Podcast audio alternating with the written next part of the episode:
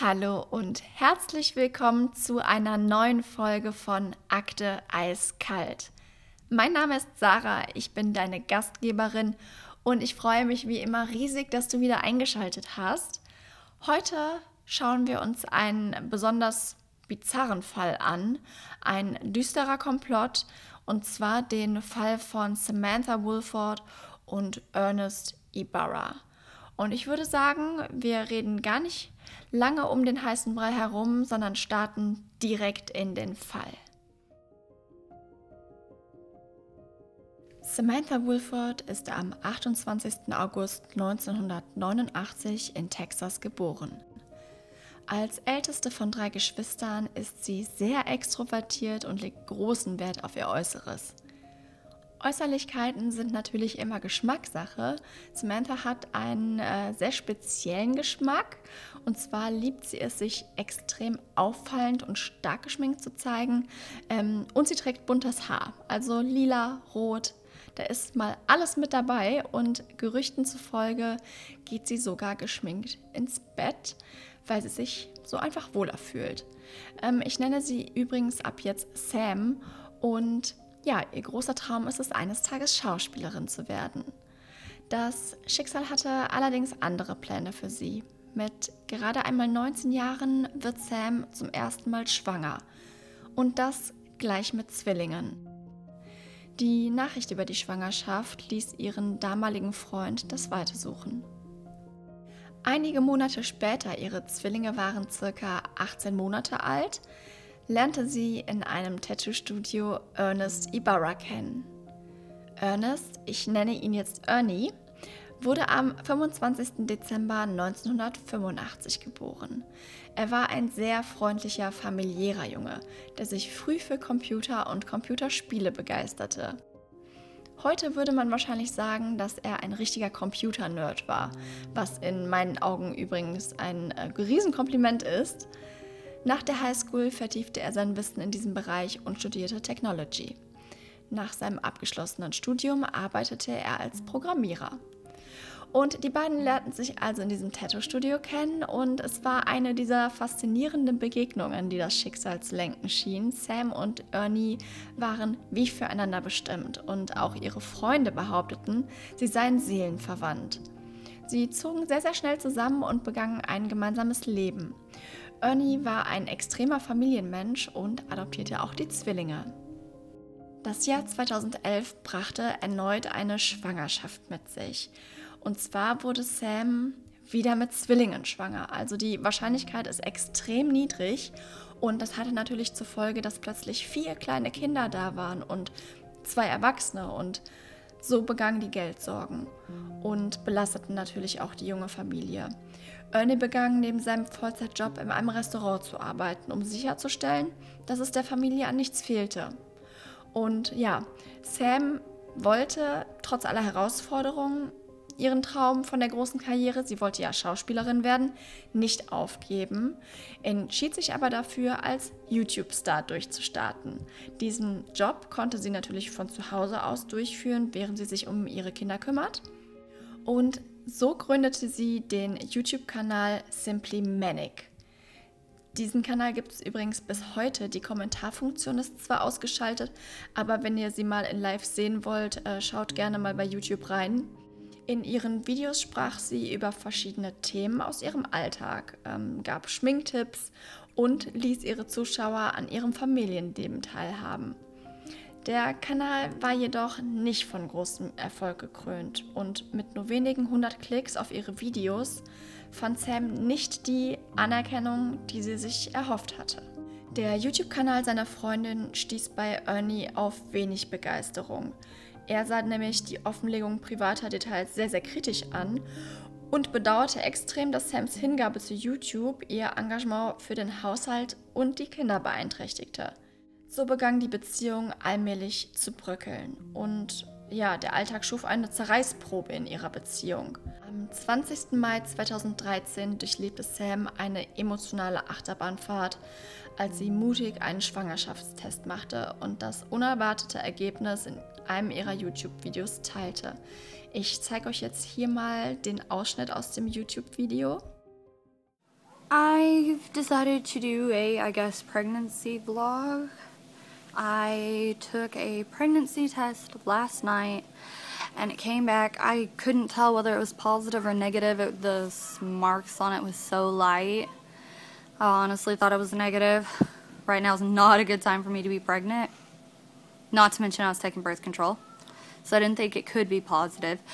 But it freaked me out nonetheless. And I had a few people look at it and they couldn't tell either if it was positive or negative. So I bought some of those clear blue pregnancy tests that say pregnant or not pregnant so you can tell for sure. And Sie zeigt nun einen positiven Schwangerschaftstest in die Kamera. Sie war also nicht gerade sehr glücklich über diese Nachricht und betonte in dem Video, dass es alles andere als ein idealer Zeitpunkt momentan für eine Schwangerschaft wäre. Die Gründe dafür lagen möglicherweise in den turbulenten Zeiten zwischen ihr und Ernie und die Beziehung, die einst mit Liebe erblühte, schien im Sande zu verlaufen. Es gab Spannungen und es gab Momente, in denen Ernie sogar auszog, nur um dann für die Kinder zurückzukehren. Diesmal war es jedoch keine Zwillingsschwangerschaft, das Paar erwartete einen Sohn. Die Risse in ihrer Beziehung vertieften sich weiter und die Streitigkeiten zwischen ihnen häuften sich. Ernie missfiel Sams YouTube-Kanal und er beschwerte sich darüber, dass sie die Familie vernachlässigte. Gleichzeitig störte es Sam, wie viel Zeit Ernie vor dem Bildschirm verbrachte, eingetaucht in seine Computerspielwelt. Ein gewaltiger Streit entbrannte dann, als Ernies Spielavatar einen anderen Avatar im Spiel heiratete. Ein scheinbar belangloses Ereignis im virtuellen Raum entzündete einen verheerenden Konflikt in der realen Welt. Im Jahr 2014 wagten Sam und Ernie dann trotzdem im realen Leben auch die Ehe, aber das vermochte nicht die aufkommenden Probleme zu lösen. Der Sommer 2014 brachte eine erschreckende Episode mit sich als Sam die Polizei alarmierte, nachdem Ernie sie angeblich mit einer Box geschlagen hatte. Ernie wurde auch befragt und verhaftet, jedoch wies Sam keinerlei Verletzungen auf. Es schien, als hätte die Box, von der die Rede war, keine Spuren hinterlassen, die auf eine gewaltsame Auseinandersetzung hindeuteten. Sogar die Familie zweifelte an Sams Geschichte und betonte, dass Ernie keinesfalls gewalttätig sei. Gerüchten zufolge war Sam immer auf der Suche nach neuem Futter für ihren YouTube-Kanal. Dann, am Abend des 20. Februar 2015, rief Sam ganz, ganz panisch und hysterisch bei ihrer Mutter Rosie an, die gerade mit ihrer anderen Tochter Karaoke sang. Die Nachricht, die Sam ihrer Mutter überbringen wollte, war kaum verständlich, aber sie hörte die Panik in der Stimme ihrer Tochter und eilte sofort zu Sams Haus. Die Entfernung von einer Autostunde zwang sie jedoch dazu, auch ihre Schwester Ginger anzurufen, die in kürzester Zeit bei Sam sein konnte. Zwischenzeitlich wurde auch ein Notruf abgesetzt. Ginger kam allerdings noch vor den Einsatzkräften in Sams Haus an. Sie hatte übrigens ihren Mann dabei. Das Haus wirkte stark verwüstet und die Eingangstür war schwer beschädigt. Im Schlafzimmer fanden sie dann Sam gefesselt und verzweifelt weinend vor, ihre Hände auf dem Rücken gebunden, ihre Beine zusammen. Körperlich wies sie keine Verletzungen auf, doch sie schrie nach Ernie und berichtete, dass Männer ihn entführt hatten. Ginger dachte sofort an die Sicherheit der Kinder und eilte ins Kinderzimmer, wo sie friedlich schliefen, glücklicherweise, ahnungslos von der Situation. Als die Polizei eintraf, berichtete Sam in Tränen und in Panik, was geschehen war. Ihr Mann sei entführt worden und sie müssten ihn sofort finden. Sie erzählte von Männern, die Ernie mit einer Pistole bedrohten und dass sie ihn als Rache für seinen Vater entführt hatten. Dies waren die verstörenden Worte, die sie von den Entführern vernommen hatte. Während die Beamten nach Hinweisen suchten, wurde Sam, von der sie sich erhofften, Klarheit zu erhalten, auf das Revier gebracht. Das Haus, in dem der entsetzliche Vorfall stattfand, wurde auf Spuren untersucht. Da das Handy von Ernie nicht aufzufinden war, versuchte die Polizei nun Ernies Handy zu orten. Eine rasante Jagd durch die virtuellen Signale führte zu einem Ort, der nicht allzu weit entfernt lag, etwa 20 Autominuten. Doch dann wurde das Handy abgeschaltet und das Signal verschwand. Sam wurde nun verhört und erwähnte erschütternde Szenen, die einem Horrorfilm glichen. Sie berichtete davon, dass sie in der Nacht von einer plötzlichen Gewalt aus dem Schlaf gerissen wurde.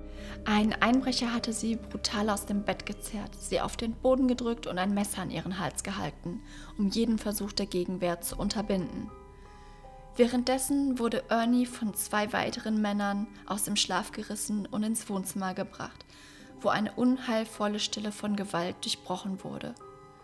Sam konnte die dumpfen Schläge hören, die Ernie trafen, doch die Worte der Angreifer blieben ihr verborgen. Dann wurde auch sie heruntergebracht, gezwungen auf die Knie zu gehen. Ernie wurde dazu gezwungen, Sam anzublicken, bevor die brutale Tortur begann. Er wurde geschlagen, seine Haare wurden ihm mit Gewalt herausgerissen. Ein Büschel davon wurde Sam hingeschmissen, mit den Worten, dass es das Einzige sei, was von ihrem Mann bleiben würde. Die Polizei konfrontiert mit dieser entsetzlichen Geschichte stellte eine entscheidende Frage. Wie konnte Sam telefonieren, während sie gefesselt war? Ihre Antwort erschütterte die Ermittler. Sie behauptete nämlich, dass sie ihr Handy mit der Nase bedient hätte. Sie hat den letzten Anruf in ihrem Protokoll gewählt, der zufällig ihre Mutter war. Sam erwähnte in der Befragung verdächtig oft, wie harmonisch doch die Ehe mit Ernie gewesen ist. Doch die Wahrheit begann langsam durchzusickern, als die Polizisten auf eine vergangene Anzeige stießen, die Sam gegen Ernie erstattet hatte – wegen angeblicher häuslicher Gewalt. Unter dem Druck der Ermittler änderte sich Sams Darstellung und die Wahrheit begann langsam ans Tageslicht zu kommen. Sie sagte, dass sie sich vorstellen könnte, wer Ernie entführt hatte, denn einen Tag zuvor besuchte sie eine Freundin im Krankenhaus und erwähnte vor ihr, wie schlecht Ernie sie behandeln würde. Ein Mann, ein gewisser John, hatte dieses Gespräch mitbekommen und war wahnsinnig wütend darüber, wie schlecht Sam behandelt wurde. Er bot ihr an, die Sache für sie zu klären. Doch von diesem Mann kannte Sam nur den Facebook-Namen, er hieß John. Das Puzzle dieser grausamen Nacht begann langsam Form anzunehmen, aber die wahren Absichten und die Identität von John blieben weiterhin im Dunkeln während die Polizei nun versuchte, die Puzzleteile zusammenzustellen, um die Wahrheit hinter dieser erschütternden Tragödie zu enthüllen. Die Ermittlungen der Polizei glichen einem nervenzerreißenden Thriller, da sie versuchten, die Identität hinter einem mysteriösen Profil zu entwirren. Der Unbekannte, der sich hinter dem Bildschirm versteckte, entpuppte sich rasch als Jonathan Sanford, ein 25-jähriger Mann, der in eine düstere Reihe von Ereignissen verstrickt war. Es begann mit einer beklemmenden Szene im Krankenhaus, als die Polizisten aufmerksam auf zwei Männer stießen, die geradewegs auf sie zukamen. Jonathan erkannte die Beamten und versuchte zusammen mit seinem Kumpel Hals über Kopf zu fliehen. Doch ihre Flucht endete abrupt, als die Polizei sie schnappte und festnahm. Im Verhör zeigte sich Jonathan überraschend kooperativ und offenbarte den Beamten den grausamen Verlauf jenes verhängnisvollen Tages – er erzählte, wie sie Sam im Krankenhaus trafen, wo sie ihnen von den Misshandlungen ihres Mannes berichtete. Das Mitgefühl von Jonathan und seinen Freunden Octavius und José führten zu einem Plan, der ihr helfen sollte, ihren Mann zu beseitigen. Ursprünglich war der Plan, Ernie Drogen unterzujubeln und dann die Polizei auf ihn zu hetzen. Doch die Dinge eskalierten, als sie Sam anboten, Ernie für immer verschwinden zu lassen. Sam war eingeweiht und plante, die Kinder mit Schlafmitteln ruhig zu stellen, damit sie nichts mitbekamen. Es gab aber noch eine Absprache zwischen Sam und den drei Männern. Und zwar konnte Sam ihre Entscheidung noch ändern. Eine offen gelassene Haustüre sollte die Einladung sein, hereinzukommen und Ernie für immer verschwinden zu lassen. Wäre die Tür jedoch verschlossen, würden sie ihm nur die Drogen ins Auto legen. In den frühen Morgenstunden gegen 2 Uhr sahen die drei Männer, dass die Türe nicht verschlossen war und gingen ins Haus. Dort überwältigten sie Ernie und fesselten Sam, die noch Zeit fand, ihre Mutter anzurufen, bevor sie selbst gefesselt wurde. Jonathan gestand, dass die Anrufe an ihre Mutter nur inszeniert waren, um die Situation glaubhafter erscheinen zu lassen. Dann verließen sie mit Ernie das Haus. während er um sein Leben flehte, doch vergeblich. Schließlich wurde Ernie mit einem Kopfschuss erschossen. Um die Polizei allerdings von Sams Mitwisserschaft zu überzeugen, erzählte Jonathan sogar mit den Kindern im Walmart gewesen zu sein. Er, seine Kumpels und die fünf Kinder, die Ermittler überprüften also die Videoaufnahmen des Supermarktes und diese bestätigten tatsächlich das Zusammentreffen der drei Männer mit Sams Kindern. Also es war völlig klar, dass die Männer mit Sam in Kontakt standen. Jonathan erklärte ganz genau, wo sie Ernie finden würden. Und die Beamten folgten den Spuren zu einem abgelegenen Waldstück, wo sie Ernies Leiche fanden. Sein verstörender Anblick enthüllte die Grausamkeit des Verbrechens. Sein Gesicht zeigte Spuren zahlreicher Schläge, während ein Kopfschuss ihm das Leben raubte. Er war auf beunruhigende Weise nur in Unterwäsche gekleidet, mit gefesselten Händen auf dem Rücken die Ermittlungen schritten voran, als die Polizei versuchte, die Puzzlestücke der Tat zusammenzufügen. Sam, die vehement ihre Unschuld beteuerte, geriet ins Rampenlicht, als die Untersuchung ihres Handys eine unerwartete Wende zeigte. Während die Beamten gerade Ernies Handy orteten, bat Sam plötzlich um die Erlaubnis, ihre Mutter anzurufen. Ein Beamter gewährte ihr diesen Wunsch doch was sich dann auf ihrem Telefon abspielte, enthüllte eine ganz andere Geschichte. Statt ihre Mutter anzurufen, kontaktierte Sam Octavius und instruierte ihn eindringlich, das Handy sofort auszuschalten oder zu zerstören, um der Polizei nicht zu verraten, wo sie sich aufhielten. In einer knappen halben Minute führten sie ein Gespräch und zudem schickte sie auch noch SMS. Die Frage nach dem Schützen, der Ernie ermordet hatte, führte zu unterschiedlichen Aussagen. Jonathan sagte aus, dass Octavius den Schuss abgegeben habe. Jonathan selbst wollte Ernie eigentlich die Kehle durchschneiden, aber Octavius wäre ihm zuvorgekommen. Jonathan, der bisher stets die Wahrheit gesagt hatte und sich kooperativ zeigte, erhielt mehr Glaubwürdigkeit. Seine Aussage stimmte mit den Ermittlungsergebnissen der Polizei auch überein.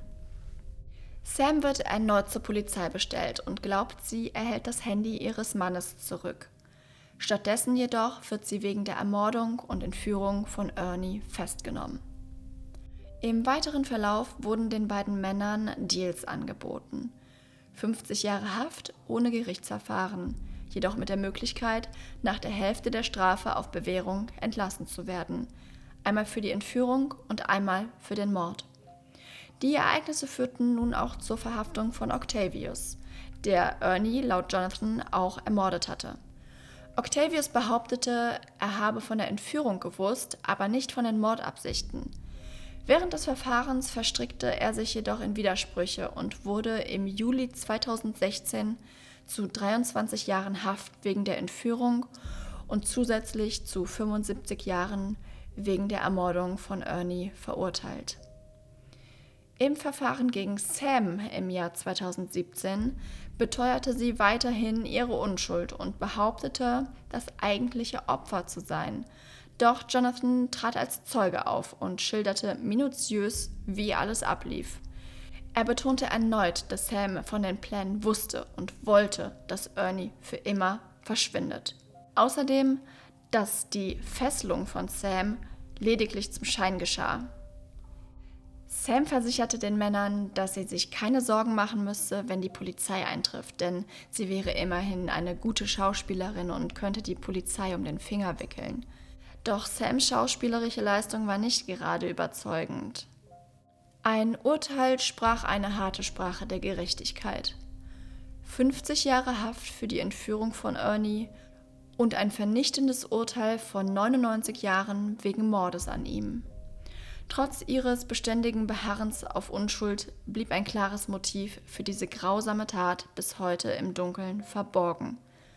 Die Gerüchteküche brodelt unentwegt und einige behaupten, sie habe Ernie einfach loswerden wollen, aus Furcht oder weil er sich von ihr trennen wollte, jedoch ohne die Kinder bei ihr zu lassen. Doch die Mehrheit flüstert eine andere, erschreckende Wahrheit. Sam strebte nach Ruhm und die Tat des Mordes sollte ihr die Aufmerksamkeit verschaffen, die sie so dringend für ihre YouTube-Videos brauchte.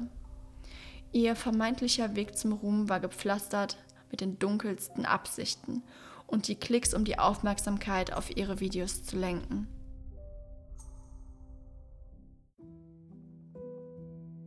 Das war der bizarre Fall von Samantha Woolford.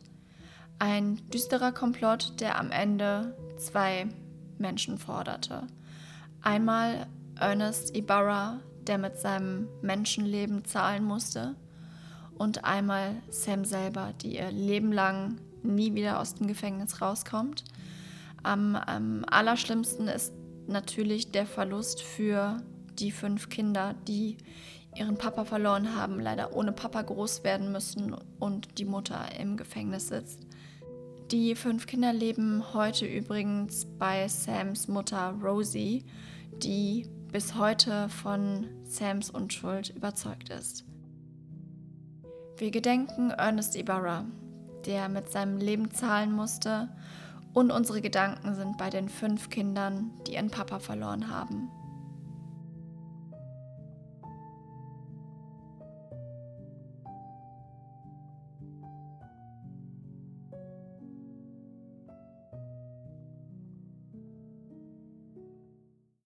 Danke euch ganz, ganz herzlich, dass ihr wieder eingeschaltet habt bei Akte Eiskalt und ich wünsche euch einen wunderbaren Tag, kommt gut ins neue Jahr und passt gut auf euch auf, denn ihr wisst, die Wahrheit ist manchmal eiskalt.